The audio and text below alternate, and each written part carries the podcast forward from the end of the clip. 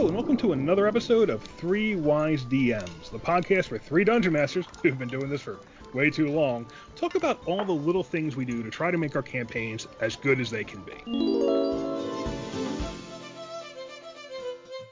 I'm Thorn, and I'm joined by Tony. Psychotherapy, psychotherapy, psychotherapy. It's what they want to give me. Yeah, it's me, DM Dave, giving a shout out not only to psychotherapy as an approach, but also to Jeffrey Hyman, aka Joey Ramone, R.I.P. There you go. That was a Ramones tune, sending it up to him when he's singing with the angels in heaven. There you go. There's a rock and roll DM, rocking out the Somewhere Ramones. else. I'm not sure. I'm not But- sure. And that song really does dovetail nicely into what we want to talk about here today. And we are also joined by where this is the first time ever we have a special guest on the show. We are joined by Bonnie. You know her as Ojin, as Mina, and as I forget what's the name of your other character. Oh, there's so many. Little one. Little Little one one. is the most fun and most energetic one of the group. And you're the siren too. and the Siren in the Marvel game. So Bonnie is part of our group. She's a player in all of our games, and Bonnie also is in her internship. Am I saying is that correct? No. Actually, no, I graduated. I actually officially have my master's, and the place I was doing the internship at the group home hired me as a part-time therapist. Fantastic. And you are using that D&D in some of the therapy you're doing, right? Absolutely. So today we're going to talk a little bit about DMing with you know players who may have communication issues, maybe a little harder to reach, or DM D&D reaching players. We do want to be clear. Aside from Bonnie, you know, we're not therapists. You know, the three wise DMs are DMs and only questionably wise. So we'll do our best to And talk we about may these need topics. therapists. Yeah. We do not know what we're talking about. Disclaimers. we do not know what we are talking about. but we wanted to talk a little bit. We wanted to deal with the question that that, that was asked. We want to talk a little bit about just you know our thoughts and experience and what we can add to to, to these kinds of issues. So we got a great email uh, the other day from one of our listeners, Sky. She goes by Sky Eternity, and the email is I DM a group including my little brother who is autistic. I have to be careful not to catch him completely blindsided with things such as plot twist, as he finds the abrupt change difficult to absorb. Recently, this came to light when I when I greatly upset him during a game and he almost quit. Luckily, between myself and the other players, we were able to help him see how his character was not quote unquote ruined, and things worked out well. But I felt I needed to make note of this and be more careful in the future. I think I have an advantage in that I am a therapist, so she's a therapist as well. But even then, I clearly misstepped. She'd like to hear what we what we thought about that. And you know, yeah, I, I have not had an autistic player in my game so far. I feel like I've had many players who, for one reason or another, the, the connectivity to the table and the communication, uh, there were there were there were some diff- there were some gaps, some some some bridges to cross. Maybe not quite to that extent, but I do think what she's talking about there and kind of talking to your players is tricky for almost any DM. So uh, what do you what do you think? Well, cer- some plot twists can be upsetting. That's for sure. We've all been in that situation where a plot twist has just been like, I'm sorry, can you explain that again? I did turn your character into a giant pile of bugs. No, but that was okay. That was shocking. It was horrifying. you could we could say you ruined my character. It certainly ruined his dating life. But it wasn't like you revealed that Cthulhu was my father. Like you didn't drop that plot twist. That's and I think in the situation that's being described by listener's question, that's something. I mean, now that you know, we can Monday morning quarterback this and go, you know what? Okay, so that's the kind of thing that could directly be avoided. I would do other things, you know, like the puzzles that Dave loathes, or you know, look at some more encounter-based or skill-based uh, situations opposed to plot devices like that. Yeah, I mean, I think we ran into this in in some ways, not to the level of someone who's actually on the autism spectrum. Um, but that's why I'm really interested in seeing where this goes tonight because it's something I've read a lot of articles about and I'm fascinated by because I think RPGs bring a lot to the table.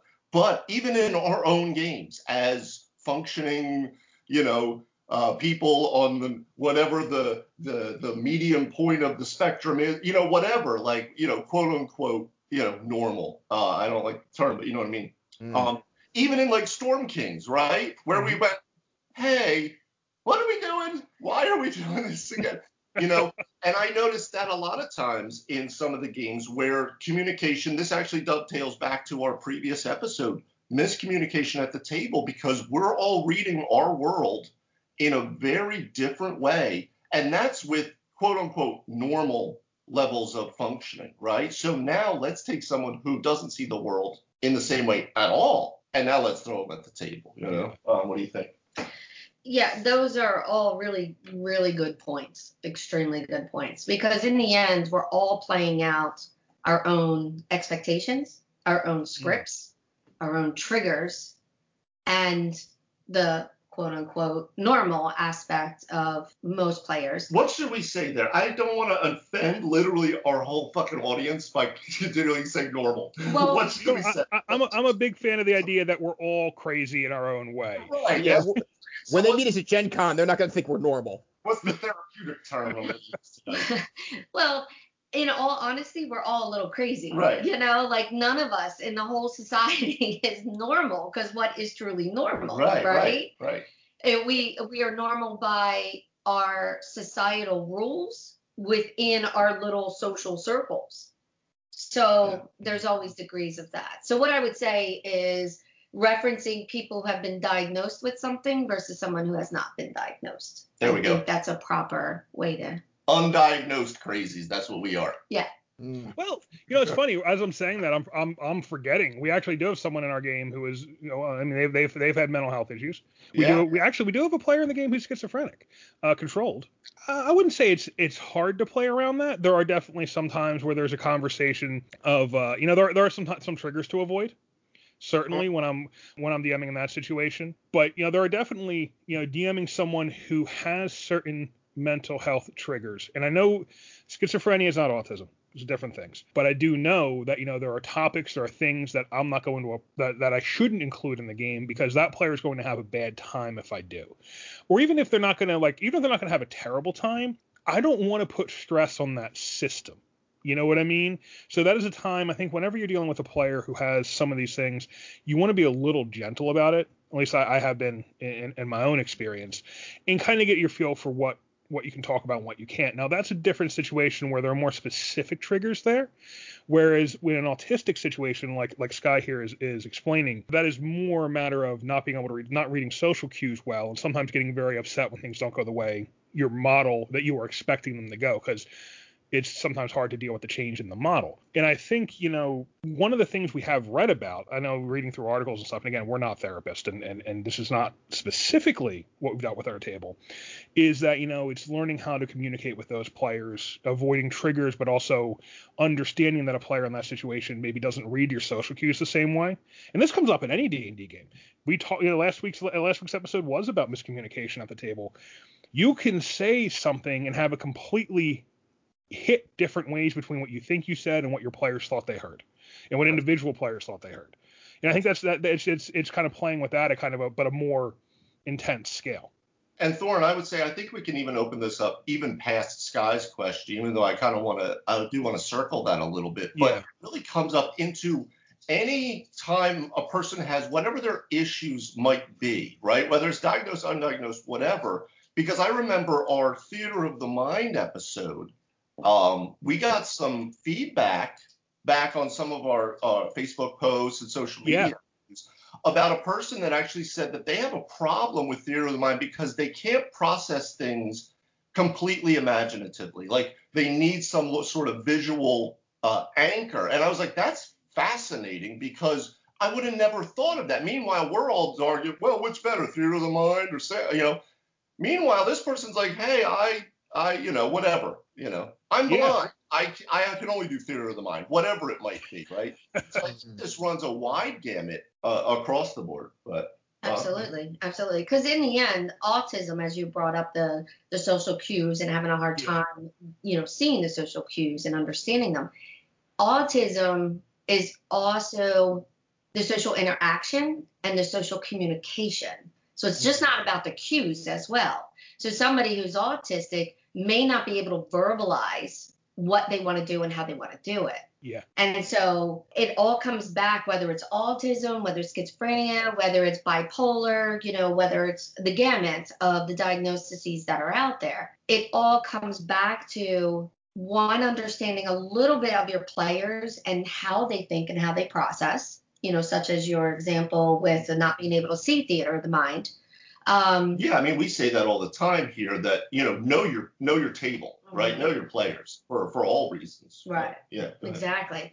But let's say you don't know, right? Because not everybody's going to say, hey, I have this diagnosis. You know, they're coming to the table to have fun. Don't show up with your your list of past medical history. You can't bring a list, but you can't leave them home either. yeah, like I can't bring the intake form like from work home and be like, if you guys could all fill this out, I would really like to see what medications you're on and past surgeries. exactly. Um, so, uh, you know, I hope to be able to convey two different types of play. You have the play where you're actually playing and you're starting to see personalities or uh, expectations of players, which goes in dovetails to your miscommunication last week. But then also, how do you take this and actually use it as a therapeutic tool, like I am, in a therapy setting with use because of the the population I work with. And so, you know, I hope to shed some light on there for those therapists out there, including Sky, who is a therapist. And maybe she doesn't work with kids, but she could definitely still utilize this from an adult perspective as well. And, you know, right now I was a, a small little group, but now we're down to just one player, but we still utilize the D&D same D&D campaign and I just add NPC players to kind of keep it going. So, Bonnie, why don't you tell us a little bit about like what are you doing with that? Like, you know, you know, what did you, why did you bring it into what you're doing, and how's it work? Uh, so the population I work with is uh, boys, teenage boys ish. Uh, the youngest at the group home is about 10. There's only one. Um, but most of them average between the ages of uh, 13 and 18. And these kids are 30% of them are just homeless. Unfortunately, they don't have any family to go to. Uh, the other 70% are there due to uh, criminal activities, whether it be themselves or their guardians, or just DHS issues, neglect, Yeah. that kind of thing. Um, and as you can imagine, and especially something I can't speak upon, you all can as men. What were you experiencing at that age? The anger, the rage, the Yeah. trying to find acceptance, you know, all the things that we all have, men seem to have it more than women do, at least, you know, throughout the years. It's It getting sort of the, it's sort of the peak of the toxic masculinity that that is kind of coming from inside, you know, aside from the social issues. But it's certainly yeah, certainly a time when you're dealing with with issues of uh, dominance. Uh, you know, getting what you want in the world, that sort of thing, and, and a lot of acting out, and a lot of, especially uh, kids in that situation, often don't feel like they can get what they want in the world, or don't feel like they can, don't feel like they can interact with the world in a way that gets them the things they want. You know, they have they have strong strong needs and don't feel like they can get them, so there's a lot more breaking the rules and acting out. To there can be, you know, depending on your situation. Exactly. Uh, so how have you used? Yeah, how have you used D and D? Like like how does D and D fit into? So, myself as a newer therapist, but yet someone who very relates to kids, I brought in role play into my therapy sessions from the beginning of my internship and now, obviously, as an employee. And I noticed that when we would role play, but we would do it by fantasy, such as D&D, or I would hint around about, you know, that kind of play, they seem to get more excited about it because they can escape their situation.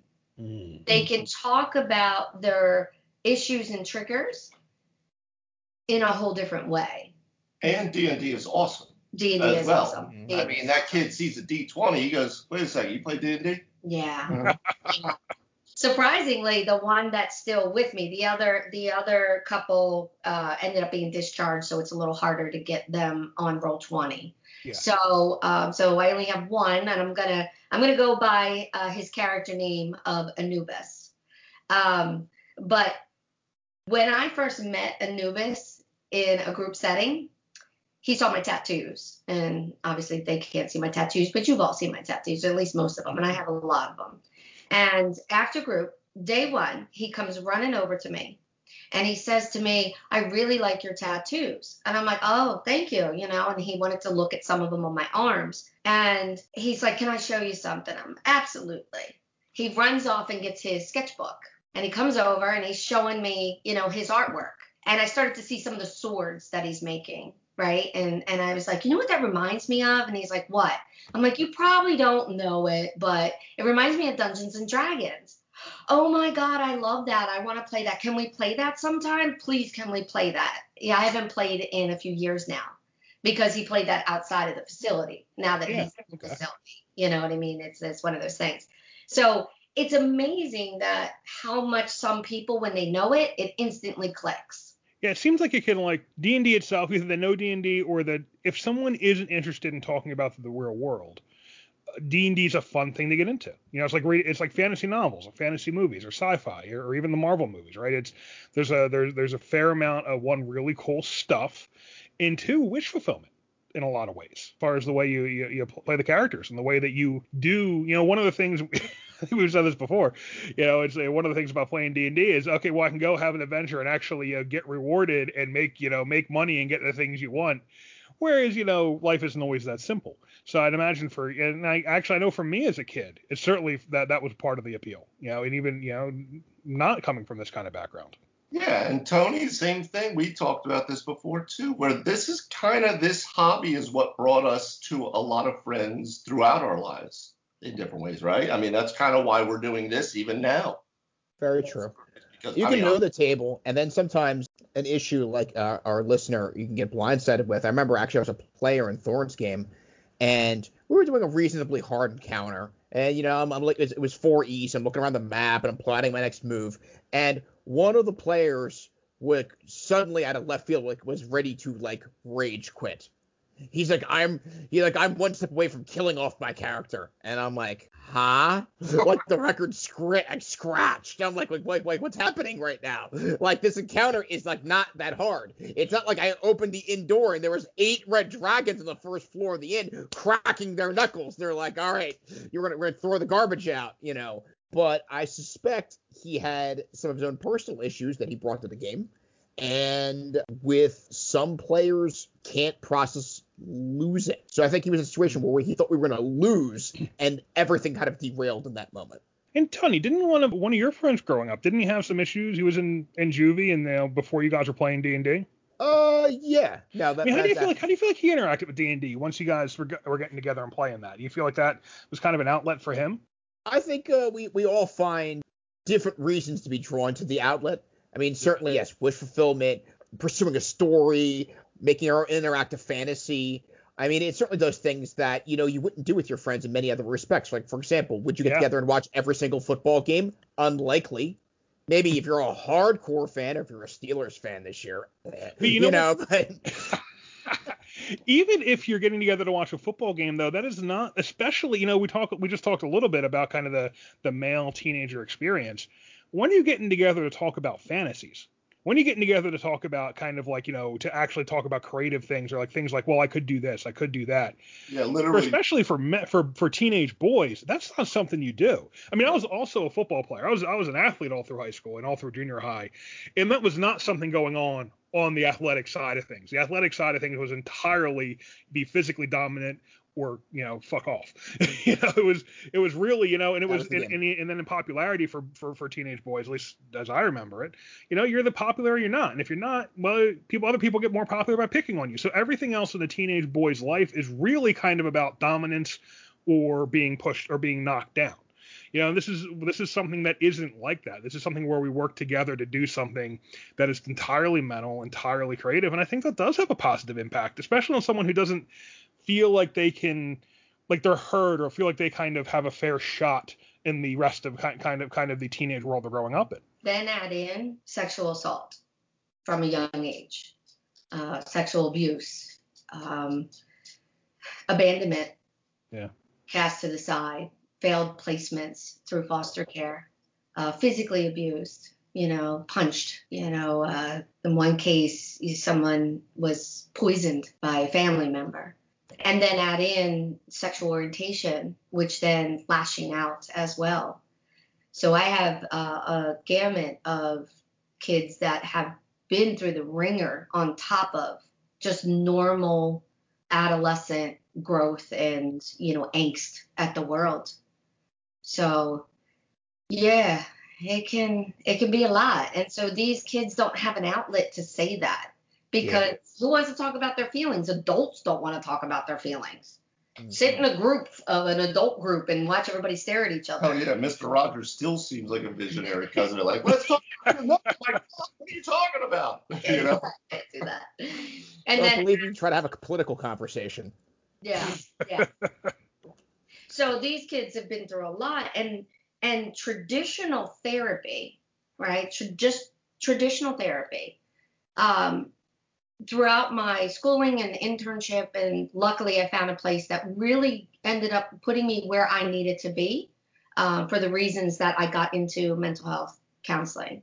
But I would say a good 90% of the therapists that I interacted with throughout my schooling and just general conversation, as soon as I mentioned working with kids, oh, I can't work with kids instantly.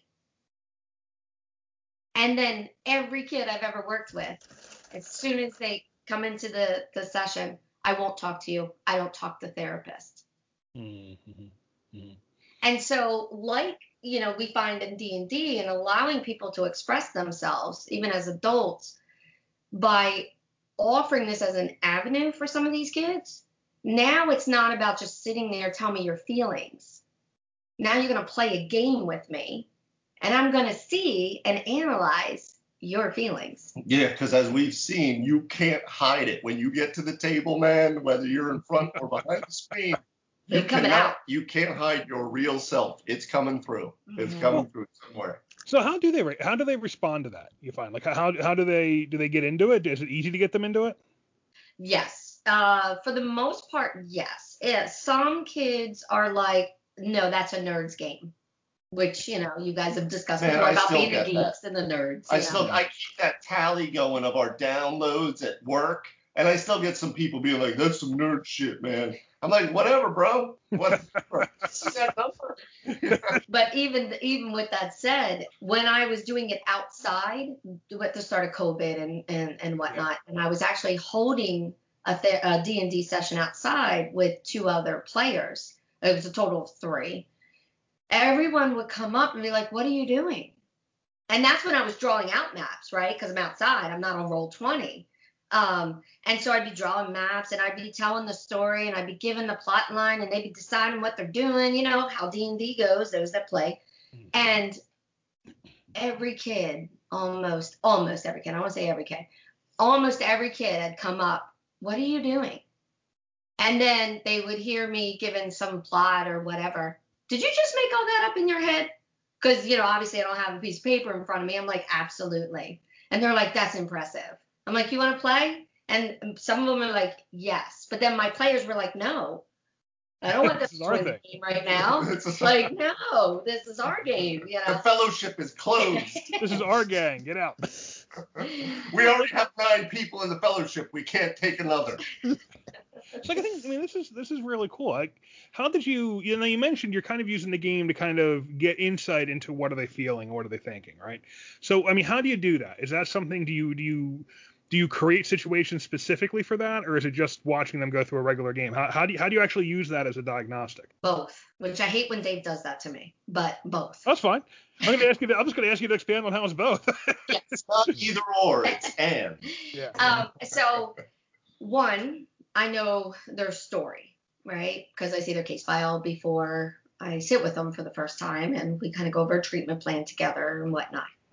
Um, so I know why they're there, and a lot of people don't know this about me, but I've pretty much been through every terrible experience you can go through. I've been through it myself.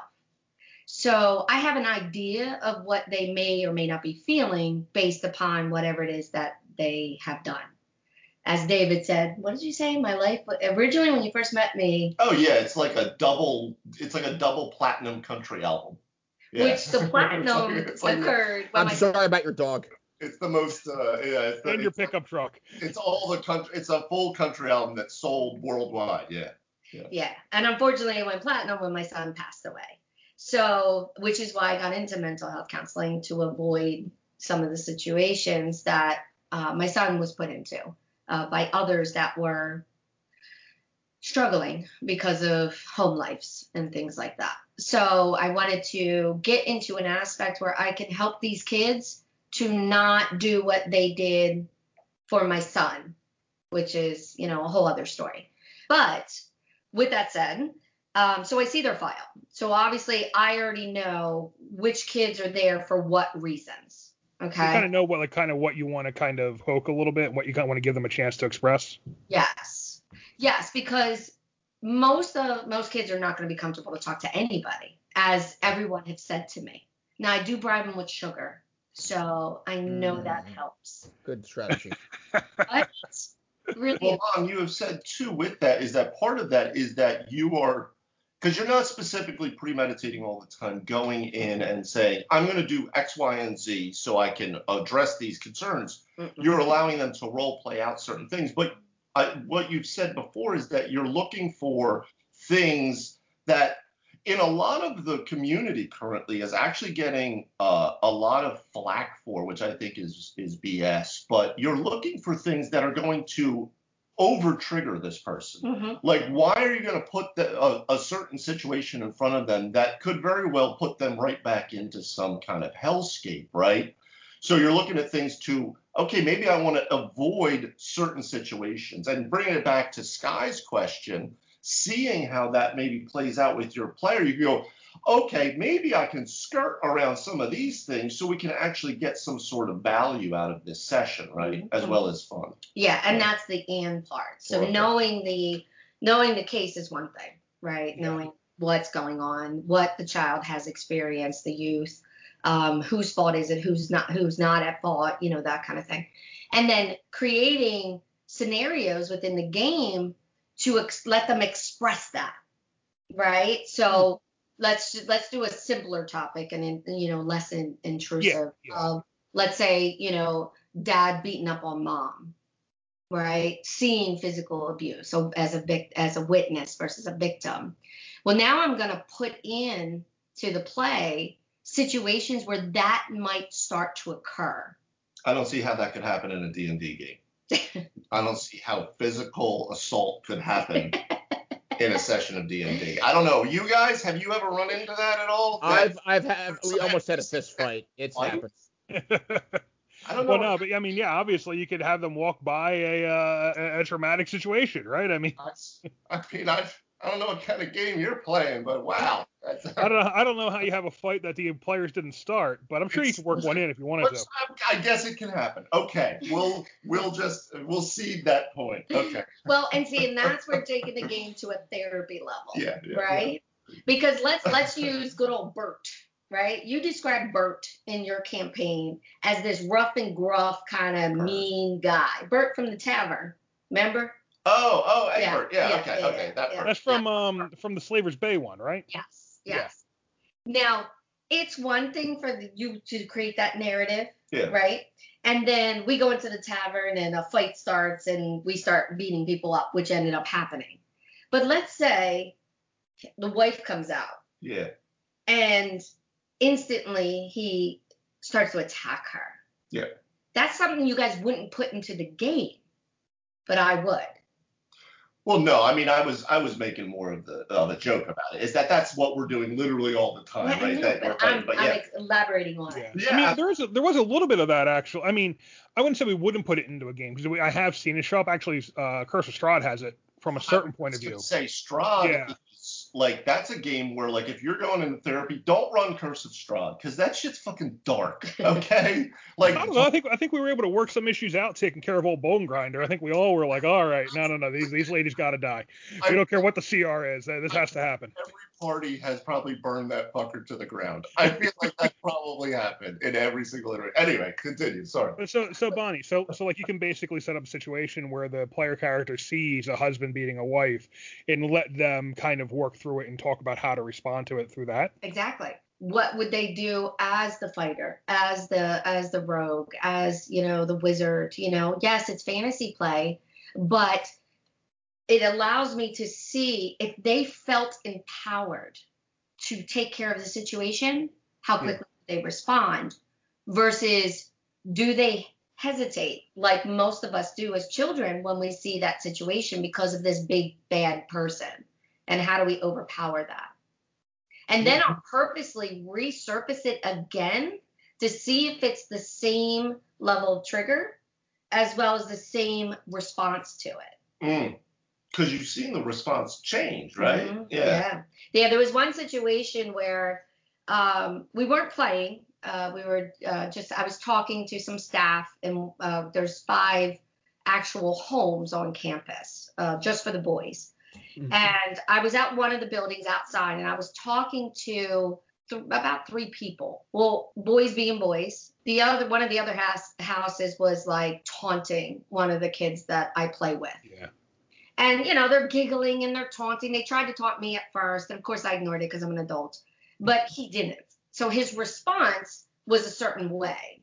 So in the game the next week, I purpose, purposefully put in a similar situation between his character and another character in town.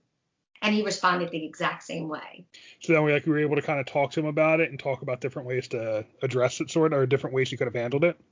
Well, what I ended up doing was so as he's responding the exact same way, I told him the choice. I said, okay, we have the choice. You want to go beat him up or do you want to still try and talk to the person?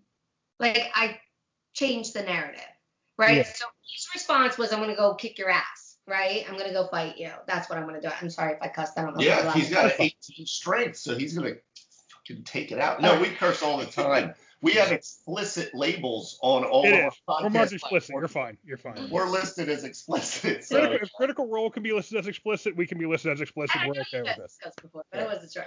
And so, in some cases too, I will purposely keep egging him on in the game until the script changes. So I can use it in two different ways. And the funny thing is, is he never realizes what I'm doing ever. Now he's going to realize because he's. I know that he's going to listen to this. Is he going to listen? No, you shouldn't tell him you're on here. No, no. he told me that I could use his name, and I'm like, no, I can't do that. That's a privacy thing. No. So, um, yeah. Once I told him about it, he's like, oh, what, how can I listen to that? So I know he's going to listen. But yeah, I mean, it's all about those triggers. And circling back to um, Sky, those triggers, as much as we don't want to avoid them, especially when you just mentioned about Curse of Strahd right. and that how dark it is. Yeah. Sometimes we need to push those triggers in a controlled environment. Mm. So that way it's controlled. So when you think of dark, obviously you think of suicide and people are terrified of suicide, right? That somebody's gonna kill themselves on your watch, especially as a therapist. So sometimes these darker ones, like Curse of Strahd, allows them to explore that negative thought that they're not allowed to talk about. Because otherwise, where are you going to go? They're going to send you to a sane asylum, right? They're going to put you into a mental hospital. They're going to restrict you even more than you're already doing. And all you're thinking is like, I really fucking hate my life right now. I hate what happened to me. But yet I can't talk about it. And if I say I want to kill myself, now, oh, now you're going to kill yourself. When meanwhile, they're just trying to get it out. So sometimes we need to push that because that'll help change that narrative. So as Sky said, you know, she saw that they were able to talk her her brother back in that it's okay. And I, uh, I my ex-husband had an autistic son, so I dealt with autism as well. And it's a shame we couldn't have brought you D and D then. You know, that would have been fourth edition. Maybe not the best idea. yeah, I think that would have been definitely harder because he was a little higher on the spectrum or lower on the spectrum, so it was much more challenging. But I do have a a couple autism kids on campus that I've been trying to get assigned to me because that's the thing. If, if they're not assigned to me, I can't work with them on an individual basis. So, but yeah, it's just circling, you know, really truly circling back and knowing what the triggers are. And if you don't know them until they happen, okay, take a note and then know how to to bring them back. Now, I would also say, I mean, it's it's great for you to do that as a trained therapist, someone with a master's degree yeah. in this. I, I, would caution any listener against you. Know, don't try this at home unless you're a trained professional. I would say there's a big difference between the the, the therapy table and then the table table. Also, I mean, I have known many, many people around D&D who would kind of, you know, if you don't have the training, it's hard to understand when you should push something and not push something. And I've it's kind of the, it's kind of the person who would say, "Oh, you should never be on you should never be on antidepressants because you should just think more positive." You know, some people think every situation, if I can just force you, if I can just talk you into facing it and forcing yourself through it, you'll be fixed which isn't the way mental health issues work. None of them. You know, sometimes you need to face it. Sometimes it's not that simple, and it's almost never so light that you can just have your buddies get together and run you through a game of it. You know, it's ah. different when it's a therapist doing it. And I do want to make that really clear. I, I, I've we've all dealt with some people in our lives who have had serious mental issues like this, and they're not. No, no mental health crisis is something that is so simple that you can just go, "Hey, buddy, you got to face your arachnophobia with all these spiders in the game." Uh, it doesn't, you know, it's, I mean, that, that, that's As you guys all have seen, as soon as you mention a spider, I've already seen the description before you've even described it, and I'm like, nope, don't like that. I didn't really think of you as kind of like. I mean, I know you don't like spiders. I kind of just felt like it was like. I felt like it was like a horror. Like I felt like it was a haunted house level scare to throw in some spiders. I didn't feel Oh. like I was really pushing it. Spiders and I have a hate hate relationship. We equally hate each other, and I want nothing to do with them. fair, totally fair. That's No. what makes them. That's what makes Shelob such a great monster. You know, Oh, Shelob from Lord of the Rings, the, I the, still, the spider. I still debate whether or not Shelob or Aragog from the Harry Potter and the Chamber of Secrets, which Uh. one was actually worse? oh, In terms- Shelob. Final answer. spider, you know? I'm I saying what he's. film, Yeah. on film, not book wise, on film. Oh, Well, here's the deal. mm. Shelob as an individual character is worse, but Aragog bred. Like Yeah. Shelob was, but actually I think I think in the lore, and forgive me because even um, even though I'm named after a Tolkien character, I don't know the lore that well. I believe there are some spawn of Shelob out there. Huh? Tony? Or Shelob, as, as, as I recall, Tolkien. was a spawn from like the original darkness in like the Tolkien primordial times. You know, Shelob's up. She's like up there with Smog and the and the Balrog as in, in power level. Okay. Uh, I mean, I- well, I don't know if I'd put her up there with with Smog, but extraordinarily formidable.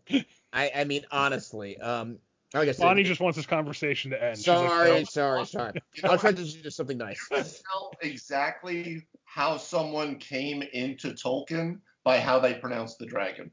If it's Smog, they read the books. If it's Smaug, they know the Peter Jackson films. The end. It, well, you know what? Smog fire was drake. also in the original in the original cartoons. It was Smog. Right. The the um the Bass Ragton things. Yeah. But I also grew up saying Tolkien, and now it's apparently Tolkien. Tolkien, right? Tolkien. Yeah. Damn, whatever. It's all terrible. All that was terrible. And as you're talking about it, I'm thinking of the, the spider recently on The Mandalorian. I was like, ah, the whole time. Like, I just. I, I Oh just yeah. can't. Oh sorry. Spoilers for any Mando fans out Yeah, there. I'm sorry. one episode in. Don't spoil anything. On. Oh, That's bro. how busy I've been. I haven't. I've, I've caught one episode of the new Mandalorian. That's how Oh. busy I've been since like So- October. But there's a gross So spider good. in there. So good. spider, including when Thorin, you decided to try and tempt us to go into the spider web infested forest to get treasure. Oh yeah. Oh yeah. Yeah. That was like that was second game in with a Yeah, brand new. yeah. group. Ojin's absolutely. like, nope, nope, not having it. Nope, Want to take the measure? What? Want to see? Who's gonna Who's gonna go risk their lives for more shiny shiny? nope, not me. not me. Well, let's circle it back to Sky for a second because Yeah. I when I read that question, the first thing I thought of, especially when she put quote unquote ruined, I went back to the game you guys talk about. I think Tony, you were running it, and Thorin, it was the Paladin thing, right? Was that the same game where it ruined the cleric, or vice versa? What am I Yeah, getting? that was the game. So I never we I got as far into that game as having started my character, and me and Tony had built the character together, and I was getting into it. And then like yeah, apparently the cleric felt like having a paladin in the like there was there was two. And Tony would know. Tony, you'd know better. But if I remember, there was like basically there was two objections, right? There was like the one objection was we don't want the goody two shoes lawful good paladin in the party, and then the other objection was the cleric somehow felt like the way that character was built, they couldn't have a paladin. Would overlap uh, at that character. Yeah. Eh, I mean, good times. people do get in their heads and in their feelings about their characters. Like they absolutely, people will act, players will absolutely feel like, in DMs maybe, you know, D- DMs can feel this way about their stories. They can absolutely feel like little thing happened here and uh, my game is ruined, my character is ruined. You know, I'm actually, I mean, I'm an editor. And I literally every now and then I'll have a writer kick back an article, and that writer's decided there's no article there. But like I know you can write an article about, but that writer is in their head about what it's gonna be, and they won't move on it. And it gets to be the same thing with characters sometimes, and with the DMs with stories even. You know, you get in your head that no, no, no, no, no, no, that ruins things. And even though there are a hundred ways to get around it, you get stuck on the fact it's ruined and you won't move. You know, and I think that happens in the game. It happens in the working world. It happens. It's happened everywhere I've been. Well, I mean, I understand that because there, to have a character you've played for multiple sessions, you have, and if it's going well, you've got a significant character investment. You've made a mm. backstory. You've showed up. You've played this character for hours and hours. I mean, at the time your character is level eight, you've played it longer than most video games that you've purchased.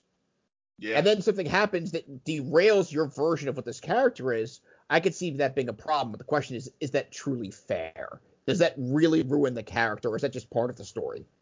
Especially when I think so much of D and D is about, well, how does this character respond to the challenges put in front of them, and how does this character respond to the world? One tweak in the world doesn't ruin a character. You know, you come up with another. With it, it's not about what happened; it's about how does the character respond to it, which I think is also part of what gives gives the game its therapy power, right? Because you can talk about, well, what are the other things you can do?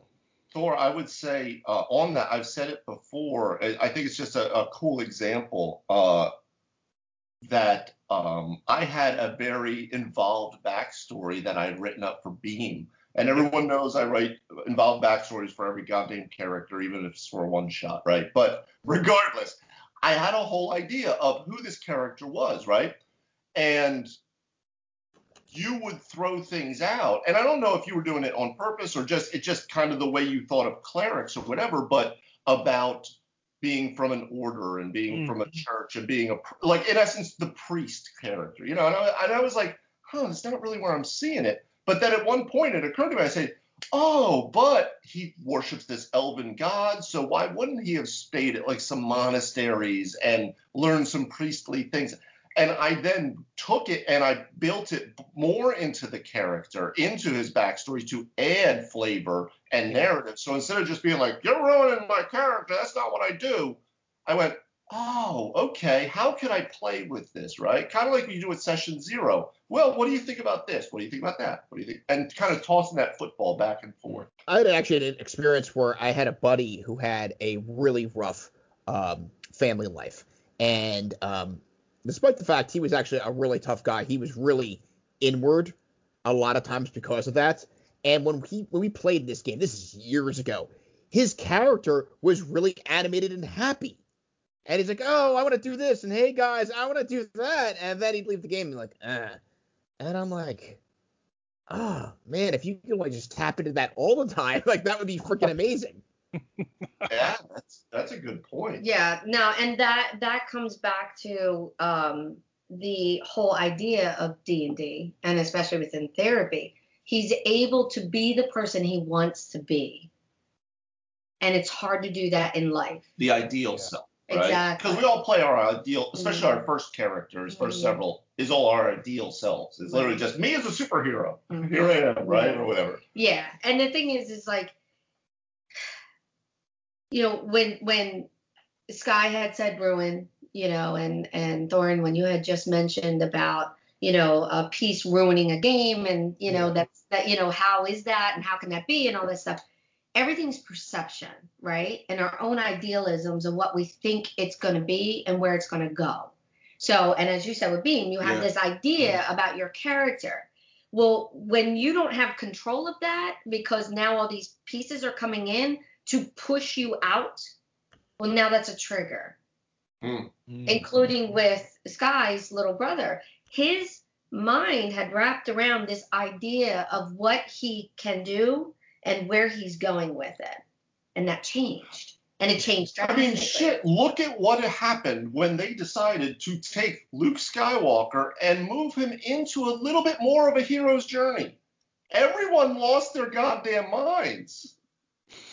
Right? You really like, that movie, huh? Hey, uh, dude, we, can, we, can, do an episode. We'll do an episode. All right. No, I don't think we can do that episode. No, no, no, no, no. Look at that. Take, but take that. The character like that that everyone has an idea about and change something about it, and people lost their minds. Mm-hmm.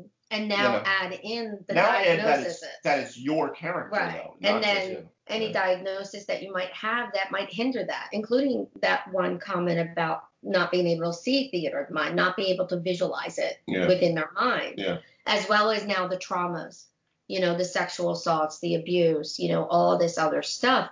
How can you easily shift when things are going your way and everything's great, and now all of a sudden, no, you It's can't not- do it. Oh wait, never mind. Yeah, like no, it doesn't work that way. And you and, and even for myself, when um uh Ojin got shut down with that one character, and either she was dead because she had unfortunately permanent hit loss, and every time Well, I noticed that you didn't you didn't like like like like when the clay golems hit you. I noticed like I kind of I I did sort of after the fact feel like I hit a, a little bit of a trigger there. I didn't mean and I didn't mean to. Like I just put in the clay golems because the clay golems. well, you know, they, they were level appropriate. and that's why I want to circle back because when you guys said a disclaimer, don't do these triggers in in real game, but they happen. Yeah. And the biggest yeah. thing is when it happens, not only as a DM and you see that it happened, but as a player, if it happened, you need to communicate it. Like, Mm. hey, you know, that really kind of hit a nerve. You don't have to say why, you know? Like for me, I know it's because when I don't feel like I'm being heard, which I spent my whole life not being heard, that triggers me. So I don't need to say that, although I just said it out there for all you DMs that actually play with me. And that sounded really bad. But No, no, no, we, we, it, it's fine. This is this is this Real is feedback. honest talk, real talk here. we roll here, my friends. Real open tables. I, I, I, am, I am still a little confused about how the hit point loss from the clay golem is the same as not being heard. But I think are those was that kind of the same issue or kind of a different? it was all like within the game itself between that campaign and then the next when we hit that bird guy i forget who he was was it arcan or something like Ar- that Ar- Arkang, yeah. yeah and every hit i was dead or mm. like nothing worked so i literally spent the whole game doing nothing but playing with my phone so it wasn't fun for me Hmm. but I didn't communicate that either through whisper to my DM, uh, aka Thorin, or you know, eventually I did. I think I did like I don't know a well, week we've later. we've but- learned the Well- whisper on roll twenty. now, So. I mean, I mean, also like I mean with Arkang, wasn't that some of the save or suck stuff wasn't working against him because I mean he was he was he was a high level NPC with high level saving throws. right. That The, the actual the attack I mean the early attack stuff wasn't working because he had up for reasons that the players will hopefully one day get. He had up an anti magic shell to begin with. And after that, like you actually were totally hurting him when you hit him. It's just he was hard. Mhm. It was a hard it was a hard fight. And I mean honestly, the, the the the party reacted to the hard fight with a little bit of, you know, well, we don't want to do this. But I think yeah, we talked about that a little bit last episode. But you guys Yeah. actually almost killed him, and you would have killed him had you pressed the attack at one point. You just gave him a chance to use. I will tell you here, Arkang is a flying pinata. He is full of magic items for the party, just like uh, just like uh, Brother Maynard was. They they were both basically giant pinatas. Mhm. And one of the things that makes them so difficult is that they are giant pinatas of magic items that they're using against you. Mhm. Yeah. No, and and and that's the thing. So as I'm watching this as a therapist, I'm gonna, you know, like that I've noticed with you, Thorin, is a trigger for you that if somebody is not necessarily having a great time or don't like what you're putting out there, because I get he was a strong character. I get that, you know. It wasn't fun to be on the ground the whole time, you know, but as all of us have experienced, but I but for you, there's that need to defend it, defend the action, and that's okay. But I know that, so I I understand that that was the the creature, and again, it was about that communication. We need to communicate as players and as DMs, and if we don't do that, then the DM's just struggling, especially if you don't have a therapy background that you can kind of pull from. So, because I've seen, you know, Tony sometimes in the background, like going, oh. Probably, I can't think what you're thinking of, but probably guilty. I'll give you an example of that. So, all right, in the Marvel game, right, we're doing our introductions, and then like a player did something, and then a player did something, and then a player did something, and a player did something. I'm like, ah, and then a player did something, and a player did something, and a player did something, and a player did something, and then a player did something, and I'm like, I haven't got on the ship yet. You're like painting the walls, guys. I This is why say- sometimes you have to go into initiative order so everyone gets a chance to do something because players will keep jumping in over each other.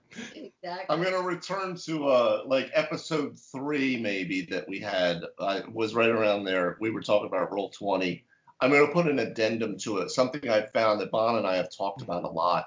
Now we we've been doing this over Skype this whole time. We told we talked to you guys about that, and we've learned how do we communicate this way.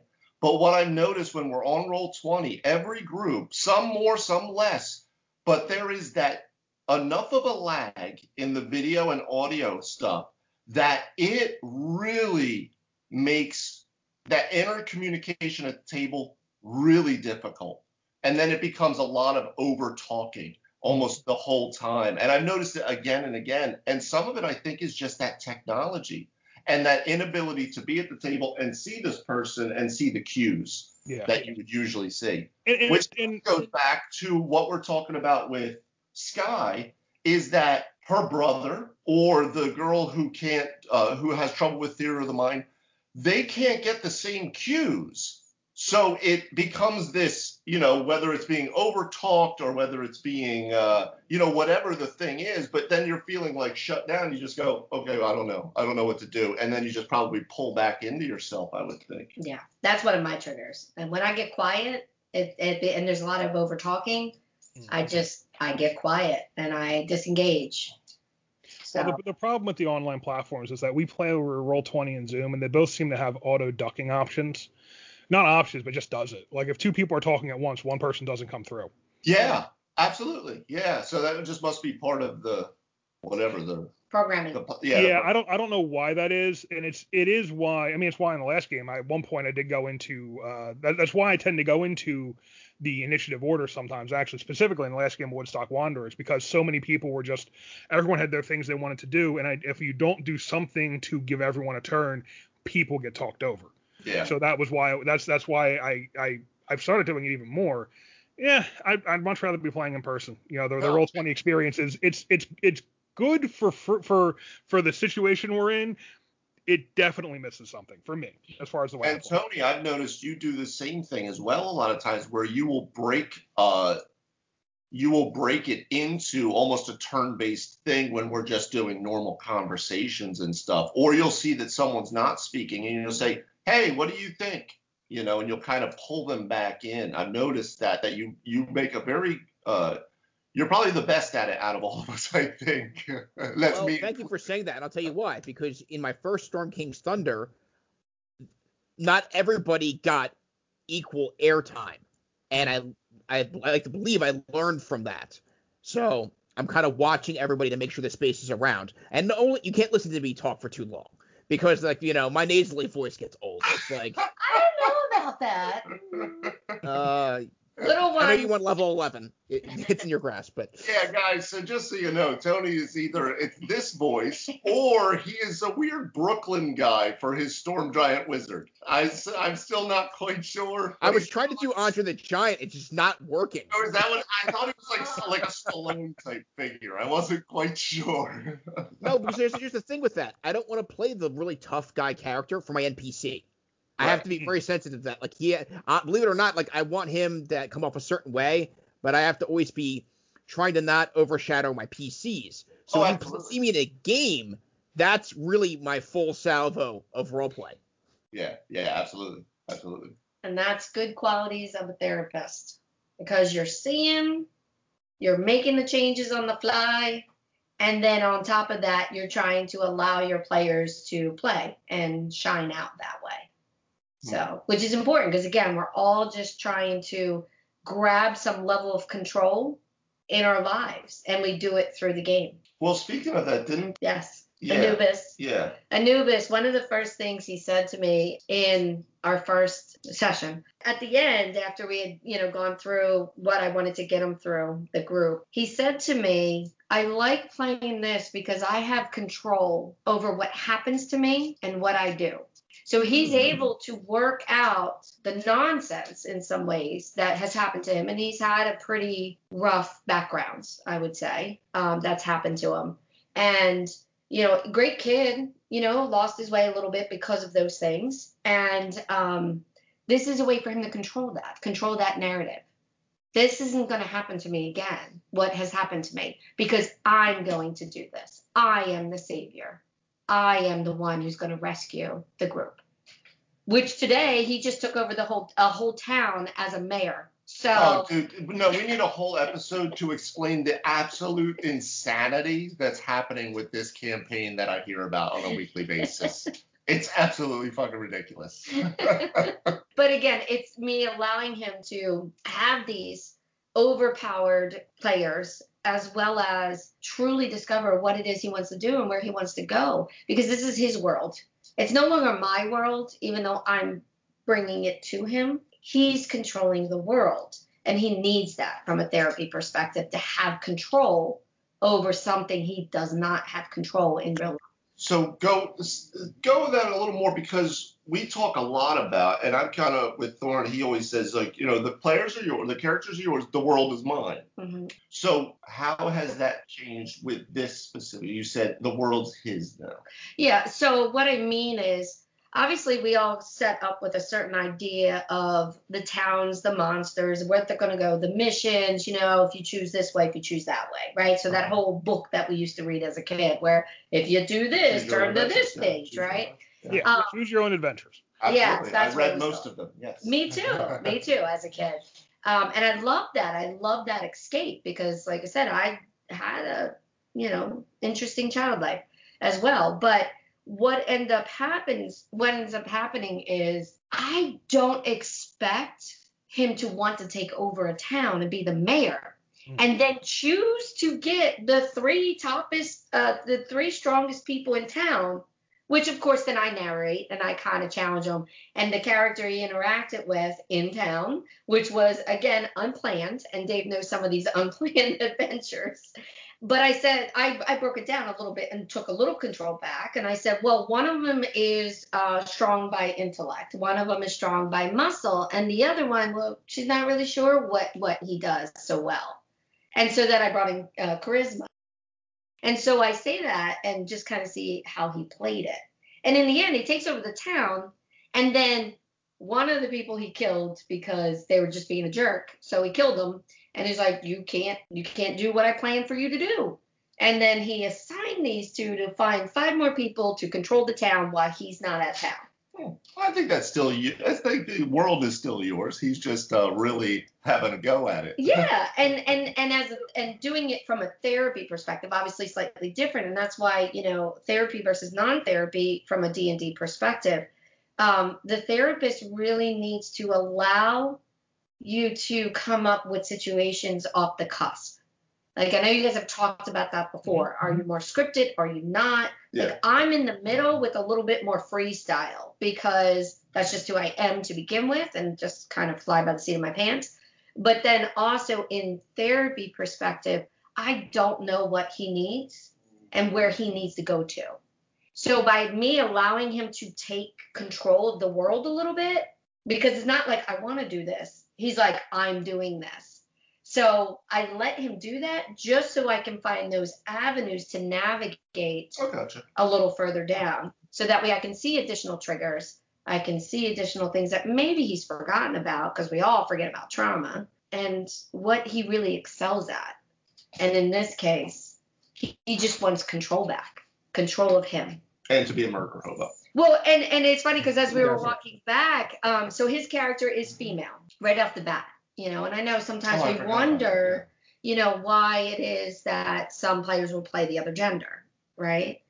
Um, and without communication, we don't know, right? So that's why communication is important.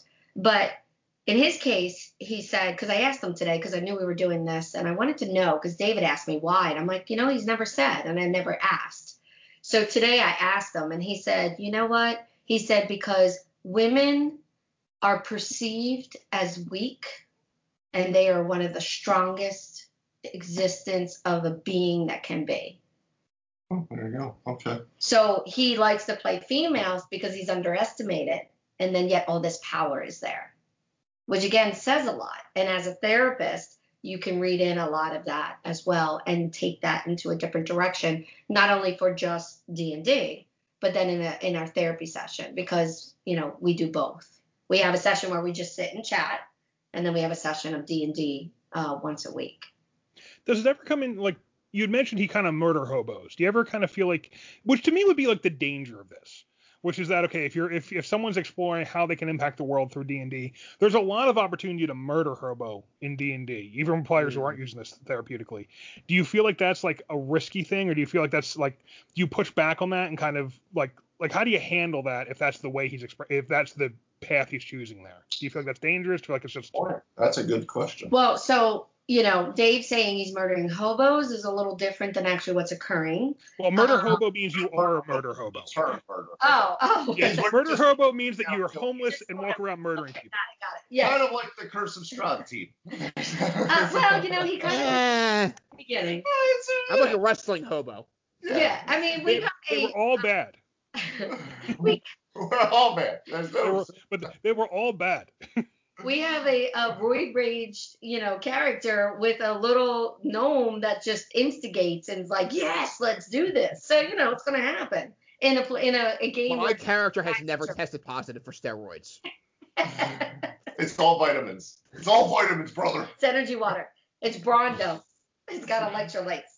So, so Uh, yeah, I mean, is that like something that you think about, or do you feel like, or how do you handle that? Well, if if it comes up in a situation where it is seems like it's just we're just gonna murder people, Mm. but I will say so far, um, there's always been justified reasons. Okay. You know, like it's never just I'm coming in and killing this person. Would it fall also into kind of the idea behind, uh, like they, you know, people always used to try to push it, the idea of like cartoon violence or video game violence, and what they've seen as they do the big meta-analysis is that no, it's actually those people are usually the most high functioning, and you know, because they're they're that's their outlet, but they realize that it's fantasy. Well, yes and no. So, and I, I, I, as a gamer and violence and all that stuff, I understand what you're saying. Right. But when you add in some mental um, issues, health issues, especially some form of cognitive dysfunction, where they cannot isolate the reality from the gaming, Sure. Okay. you know, that is where lines get a little blurred. So I want to put that out there because is it everybody? No. Is the kids that I'm working with right now? No. But that doesn't mean that could potentially become an issue where someone, whether they're on medication, uh, that might cause them to be a little desensitized. would there be a difference? How about is there a difference maybe in that like if they're going around literally murdering hobos, right? Like an actual murder of right? Like the townspeople and stuff, or I'm going to kill the dragon, I'm going to fight the bugbear, I'm going to capture the unicorn, like these where it turns into mythological type stuff. Would there be a different a, a, a, a separation there, where they're not necessarily going after humanoids, as we would say? Well, and and when we think about that, what do we think about, right? As even just as players, as me DMs. treasure, I think about treasure. Exactly. That's right. exactly. And experience. And Don't it's forget right. the That's experience. what we've learned. As, as Matt said in Slaver's Bay, think of the experience. Right. well, in the end, we all want to be heroes, right? We all want money. We all want hero, be a hero. Uh, Phineas McCool, I don't know if hero is necessarily exactly what he's going for. My character's been with him for 10 games. I have no idea what he's going for. So it's a mystery. I'm not going to say he's not going for it. I'm just not going to say he's going for it. He's undecided, let's say. Just because I have two characters who aren't, you don't have the word good on their character sheet. I would say, actually, I mean, Phineas, Zhang would be more likely to commit atrocity than Phineas, I think, out of the two of them. Uh, however, we've definitely played with players who did not want to be the heroes. Like Right. me and Tony have absolutely played with players who are like, nope, I want to be the villain. I want to be Oh, this world's worst villain they've ever seen. Please, those guys were lukewarm villains. They, they're the people in the ass of villainy, in my opinion. They did do some nasty things with rock grubs. Yeah. Oh, okay. Now we're going really far back, and that was an evil campaign, and that was different. But I have a, I've dealt with a lot of players who are like, I'm this evil mercenary. Yeah, what's the most evil thing you've done? Uh, I tore some tags off some mattresses a few weeks ago. Like, I gotta tell you, Rock Grubs though, probably one of the more disquieting illustrations from the one E Oh yeah. handbook. The Rock Grubs picture that they had drawn, uh, that was I still can see that and be like, There's a couple D&D villains that turn into body horror, and the rock grubs are one of the worst. yeah, Yeah, they, they really is. That is really kind of the idea that this little bug, yeah, yeah, this little bug gets in you and you can't get it out and it's killing you. That's, I think, that's up there. It's that's up like there. visions of Wrath of Khan. I don't like it. And look at us talking about obvious triggers in the episode about, you know, therapy. Yeah. Well, and the thing is, when I said heroes, I mean in life, right? Nobody really wants to be a jerk, right? There are some people out there, but in the Mm. end, everybody who hurts somebody has been hurt. It's that vicious cycle, right? We're all the hero in our own story. Yeah, Exactly. no one ever thinks I'm the bad guy here. Well, exactly. As well as, you know, we want to do the right thing, even if it comes off wrong in in real life. Honestly, you know, nobody is set out and nobody's born evil. Life happens, and so when we get stuck in that, and maybe we can't do that in a a real life situation because we're too weak. Because you know we're not big enough, we're not strong enough, we don't have enough money, we don't whatever whatever the situation Because is. society really, really, really frowns on murdering people who you disagree with, Exactly. I mean, no matter what they did. in modern times. in medieval modern times, whole yeah. different ballgame. Whole different ballgame. Oh, But and we yeah, talked so- we talked about that a little bit too in the in the episode about racial alignments when the, when WotC got rid of the idea that races have inborn alignments. We talked about that. You know, you know, evil isn't how you're born. Evil is you know your actions, and ev- everyone everyone does think they're justified, or, or not just justified. Everyone feels like they're at this point because of the thing, you know, for a good reason, for a reason that makes this you know their point of view reasonable. Everyone, like you said, Dave is the hero of their own story. I am the hero of my own story. Thank you for pointing that out. Yeah, no, You and got the voice for it, absolutely. I, oh, let's.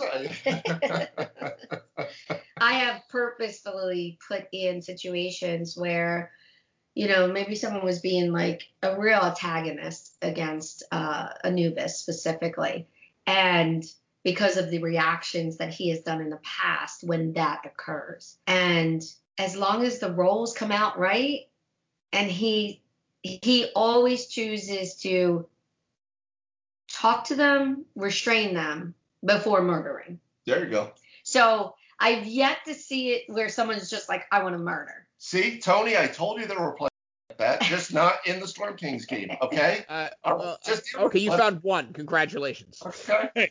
Jang patterned himself on, Mus- on, on, on Musashi. Show me where in Musashi's book he didn't murder people. He beat someone to death with a boat oar, for Christ's sake. Yeah. Well, if you want some, if you want somebody to be a really terrible villain in one game, just let me know and I'll create that out, and then I will bring every type of personality uh, that I can from a therapeutic perspective into the game to trigger you guys so we can have good communication as well.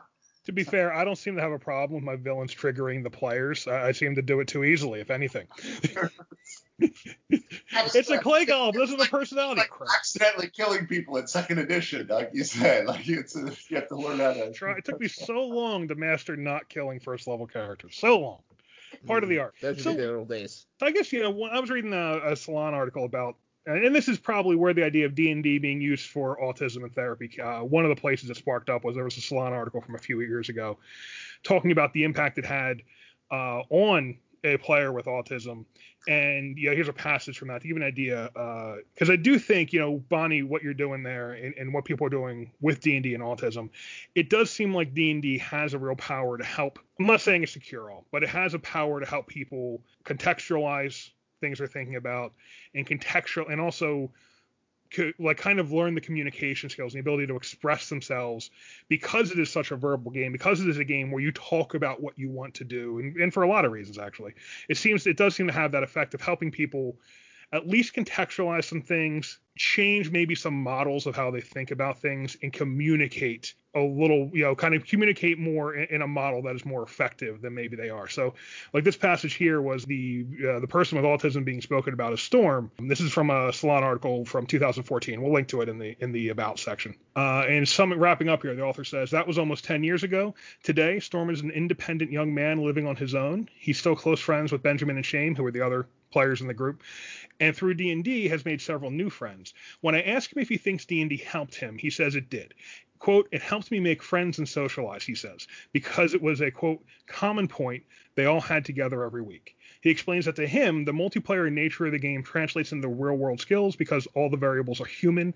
You're anticipating what the other side's going to do. Communicating, he says, is the key. It's also the one skill that people with autism struggle with the most. And, you know, D&D, even people without autism, I, friends I've had who don't communicate well, I definitely think it has that effect of helping communicate. In fact, as we're talking here, I'm remembering a one session.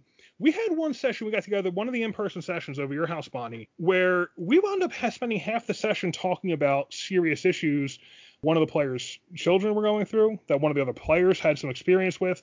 And we spent like half that that that session, and then and another a couple of the other players talking about some experiences with mental illness. We spent half that session a group of people who hadn't really talked about having mental illnesses before, talking about experiences with mental illnesses, just very openly and in a way that I thought was very, in some ways, cathartic and also brought the group closer together. You know, it, it it seems like when you you know you're in the D and D game together, you're communicating very clearly, and it does seem to get a chance to you know you get closer and you get to get some things out. And I, will just add to that, one too, because we've talked. I mean, this whole podcast is pretty much about this, but the level of soft skills that are needed to, especially run a game of D&D, to play D&D, absolutely, the team building and all this, but running a game, as we all have found, and everyone out there has found, the level of skills required and the level of mental acrobatics and emotional acrobatics and managerial stuff is enormous and really not ever ending. Like you can, I've said this before, you, I don't think there's an end to how much you can improve in this, you know? Um, and I think that's the type of thing that that's happening as well. It's just, it, it forces you to use muscles that you wouldn't necessarily in the rest of your life, you know? To but also, it touches also touches on the issue we we brought this up last week. We brought this up before. So Bonnie, you're talking about using D and D as a therapeutic tool, but you are in this case that is your job. As the, mm-hmm. that is, you're using it to interact in a professional setting in a professional way. It does feel sometimes like you're put in the position as DM where you need to be more responsible for handling that and kind of playing everyone else's therapist. I do kind of reject that. You know, I think if you have a game where you've accepted that because of some of the players, that's one thing. I think one of the things we're running into in this in the in the Woodstock Wanderers game is I don't adjust my game for what the players want it to be. I kind of have a story in mind and a world in mind they're interacting with that to me is interacting in a logical way. And I feel like the to me the agreement is the players are playing their characters, getting to do whatever they want to do, but they are interacting with the world on that I'm creating that I can do whatever I want to do with. And how much of that, I mean, yeah, I think I think we kind of have different opinions of how far you have to go to to adjust your world to everyone else and, and to kind of deal with everyone's issues, including your you know, including your own. Like so, because I don't like the model where the DM is entirely responsible for creating a world that helps the rest of the players work out their issues. I think the DM should be equal in that regard, and you're all trying to have fun and do the thing you have in your head. So you should be facilitating each other. Whereas sometimes, even as we've talked here, it kind of turns into well, the DM has to be aware of what everyone else wants and create it. For some for some DMs, I think it's a good way to DM. Some people approach DMing as I'm hosting a party, I want everyone to have a good time. I'm personally hosting per, approaching DMing as more of a creative outlet for myself and a chance to have fun with friends who are kind of on board and want to go with me with that. So it's they're they're kind of different things, and I don't think that's the I don't think the therapeutic approach is the only way to DM, nor should it be. You know, because I think if it is, there's only a handful. I think you're going to lose a lot of your DMs. I mean, I don't think everyone wants to come in as a way to enable their players to talk about, you know, to kind of work through their own issues. Well, absolutely. You know, when you're talking about from a therapeutic perspective, like I said in the beginning, like it's two types. It's going to be yeah. as a game and then as a therapy practice. Those same cues and stressors and triggers and all that are going to shine through. You guys have all seen it. Yeah. Oh yeah. Yeah. Right? We've seen all yours. I've seen all yours. I know your triggers as well. And it's so if you're observant, you're going to see it.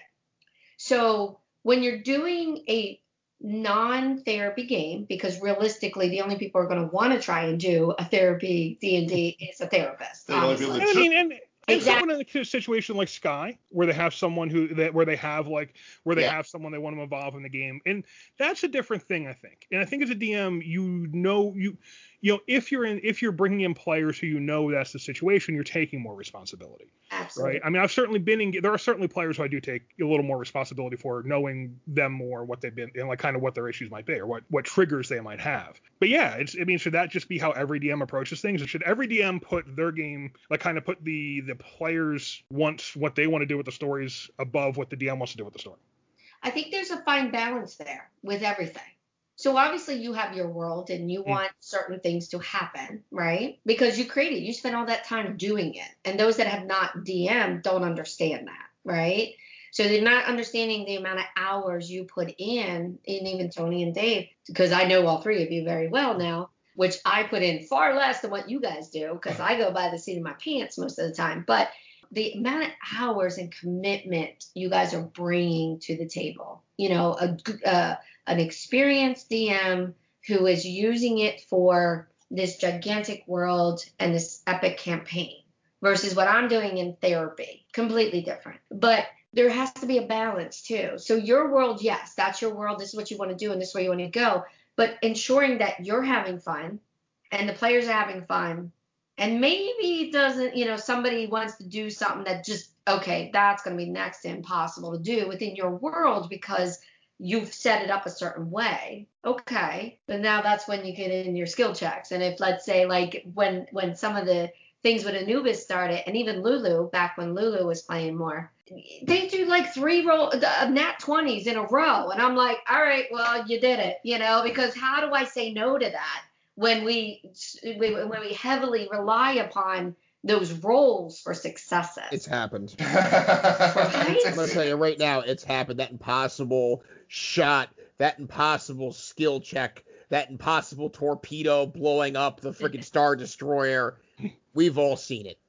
Exactly. And so in a game where it's you're set up to have fun with your players and the players have fun and maybe you don't want them to take control over it, which is perfectly fine. Giving them these little side pieces to make them still like they're having fun, even if it's outside of your world, just kind of goes a little bit of a long way of maintaining that balance between what you expect your your your world to do and maybe some of the campaigns to go on versus what the players are like i want to try this off the wall situation you know including remember when acorn hit the wall on my brother Yep. for the first time Yeah. she just ran into a wall you know like it's just that fun in the end it's all about having fun for both dm and players and i think a lot of people forget that it's not always just about me it's about mm. everybody yeah. not just with DMing, not just with Dungeons and Dragons, with life. But, yeah. You know, it's not just about me and what I want and what I see. It's all about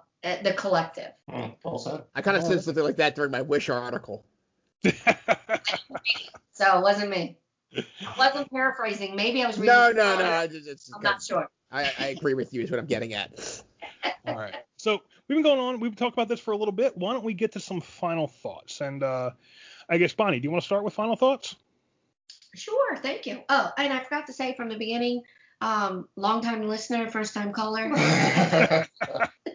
So, in all seriousness, in the end, regardless if you're a therapist looking to bring in D&D, which I highly recommend, and yet be very open to change and explore those areas that are sensitive topics as well, uh, because you can control it once those feelings, thoughts, and verbalization comes out. But as a player, as a therapist, in the end, communication is important. Perception is important. Having some level of control within what you want to do and what you're allowed to do, and having that perspective is just going to make everybody happier. What do you think, Dave? What are your have final thoughts? I, I I enjoyed this episode. I really this was this was something quite different. I am fascinated by this, especially so because I get to hear about how how RPGs uh, are being used therapeutically each week. So I think that's awesome, and we would love to hear more about that from any listeners that are actually you know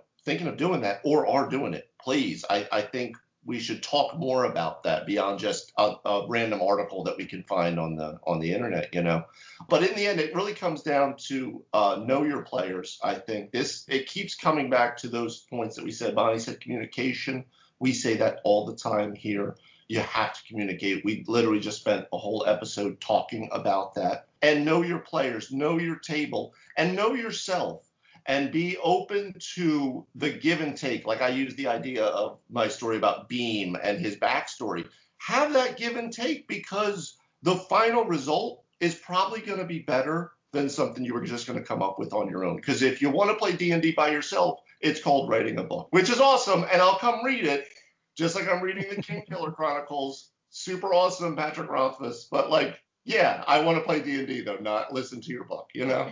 How about you, Tony? Well, being an old schooler, uh, D&D was the original multiplayer game for me and we talked about playing this game and it gives you a feeling of control. And it really does because you know what? I'm not in this game. I don't have to be back at work monday morning. We can go and do things and you really have control of your own destiny unless i'm your dm and i'm railroading you in every imaginable direction at every stop. I'll let you get snacks, you know, as the person with the tray comes down, but that's about it. But in all seriousness, someone actually asked me about uh, this episode's topic, and I said, you know, we talked about sometimes um, if people try to work through some issues in the game, there could be problems with that. And she said, well, why? Like, isn't that like the ideal place for it to hatch it out? And my answer was no, not if the other players in the DM weren't ready for it. Then you mm. yourself get blindsided by it. Well said. Yeah. Well said. Yeah, very well said. And, and for me, first, you know, thank you very much, Sky, for sending the topic in. I know, uh, you know, we, we did our best to do. We, we haven't dealt specifically with autism, but as you can see, I mean, in our games, we have had a lot of people with various things, and you know, this is a little bit about how we've approached them and and and how we think about them. Uh, and I think there is some there is some good advice online about DMing with autism, but I think really, you know, you, you know, with your therapy background, I think um, it sounds like uh, doing a lot of the right kinds of things. I will say, you know, the biggest thing for me is just I do feel like D&D is very powerful for helping people understand and communicate and kind of get away from the world a little bit in a way that lets them kind of deal with things in a more uh, in a safe environment. So I think it's got a lot of power for that. And I was, yeah, like Dave said, I'd love to hear more. Uh, you know, like like this kind of thing, Bonnie, the, the kind of thing you're doing, the the, the D and D used in therapy. I think it's I just think it has a lot of great power, both to help people open up and to help people contextualize and kind of reframe things in their own minds. So thank you all, and Bonnie, thank you very much for being our first yes. guest on the podcast. Thank you, Bonnie. Thank you for having me. And all of you listening at home, thank you very much for catching another episode of Three Wise DMs. You can find us at threewisedms.com. You can email us at threewisedms at gmail.com, and we are very active on Facebook and Twitter. You can find Three Wise DMs on both those channels. If you are listening to this and enjoy it, please hit that five star uh, ratings button in whatever podcast platform you're listening to. That really helps us increase our reach and helps other people find the podcast. If you have anything you'd like us to talk about, uh, you know, this is obviously this is entirely. Thank you very much again to Sky for sending us this topic. If you have a topic you'd like to hear us talk about, please send it to threewisedms at gmail.com or on our website. You can enter it in our quote, "What's your problem?" field. As we've talked about, that's not like an that's that's not like a mafia thing. That's literally what is what what was your problem you'd like to talk about, and we will try to address it in a future episode, or at least uh, drop you a line if you include your email address. That's it for this episode. See you next week on Three Wise DMs.